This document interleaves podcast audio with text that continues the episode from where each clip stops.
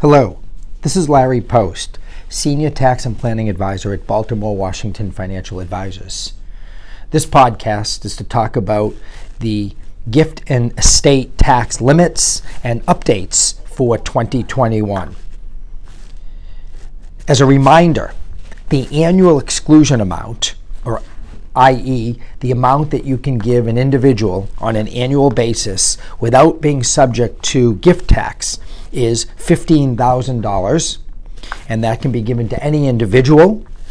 That number is indexed for inflation, but the change on an annual basis has to be at least $1,000. So the, in, the, the inflationary index has to make the increase in the annual exclusion amount increase by at least $1,000.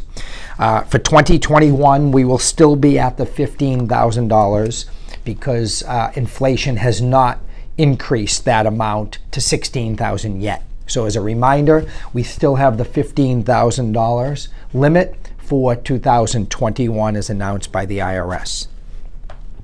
The lifetime estate and gift exclusion is currently at $11.58 million per individual. A married couple, therefore, can uh, uh, gift and or leave to the next generation or anybody else for that matter 23.16 million. For 2021 that number has been increased to 11.7 million for an individual or 23.4 million for a married couple. Remember that this number sunsets at the end of 2025 and goes back to the original pre 2017 rules which would be approximately uh, somewhere between five and a half and six million, depending on the inflationary number at that point in time. Gifts to family by a husband and wife. So, understanding that the $15,000 limit per person that you can give to, um, a husband and wife can actually give to a child and their spouse ultimately $60,000 per year by each individual giving 15,000 to your son and daughter and then their spouse. So that is a way to transfer $60,000 a year to um, your children and their family. Also remember that upon death, there is an unlimited marital deduction on the death of the first spouse if assets are left to the second spouse. So that does not get included in your um, uh, taxable estate for estate tax purposes. There's no estate tax due when you leave assets to your spouse. Same thing holds true when you make a gift to your spouse during your lifetime. It is not considered a taxable gift. So spouses can give property back and forth without any gift tax consequences. Sometimes the question arises as can you make a gift to a trust and does that qualify for the annual exclusion? And the answer in general, and I use the term in general because there are always exceptions, in general is no, it does not qualify for the annual exclusion. So if you were to set up a trust for the benefit of your children and grandchildren and wanted to make a gift to that trust, it would not qualify in general for the $15,000 annual exclusion. Again, as I said, there are some exceptions on how to uh, have gifts to a trust qualify, and we will not discuss them here, but understand there are some ways to do that. Gifts to 529 plans. Are they gifts? Well, the, the, the answer is yes, they are gifts. So if you give uh, money to a 529 plan for your child or for your grandchild, it is a taxable gift, but the annual exclusion does apply. So you can gift $15,000 per year to a 529 plan for the benefit of someone else. And the annual exclusion limit does apply, even though it is going into a plan and will be used later on by that person. There's also what we call front loading, and the IRS allows you to give five years of annual exclusion gifts up front, i.e., $75,000 in one year, and have it count for five years of gifts.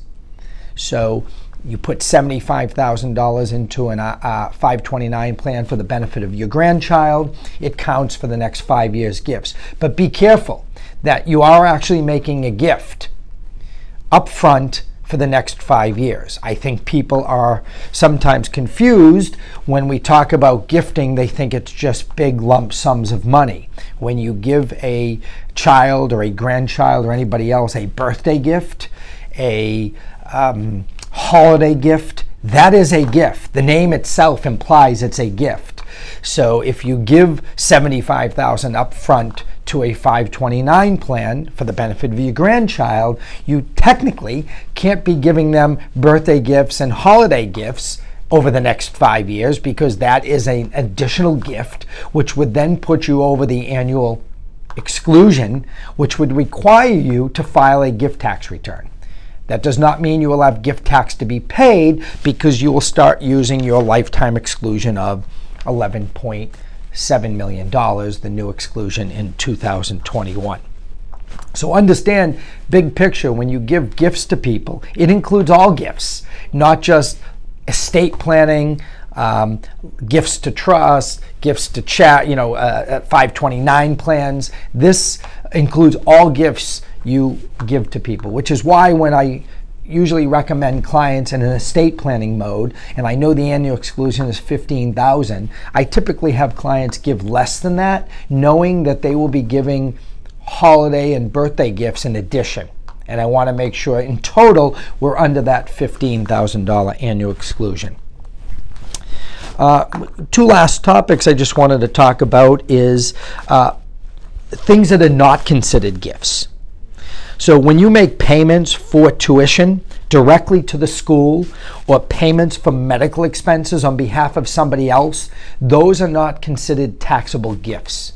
So they don't reduce the annual exclusion. So you can make payments directly to a school by making tuition payments and still have your $15,000 annual exclusion to that same person. Same goes true for medical expenses. Previously, as I said, gifts to spouses are not considered taxable gifts, and contributions and or gifts to political organizations are not considered taxable gifts.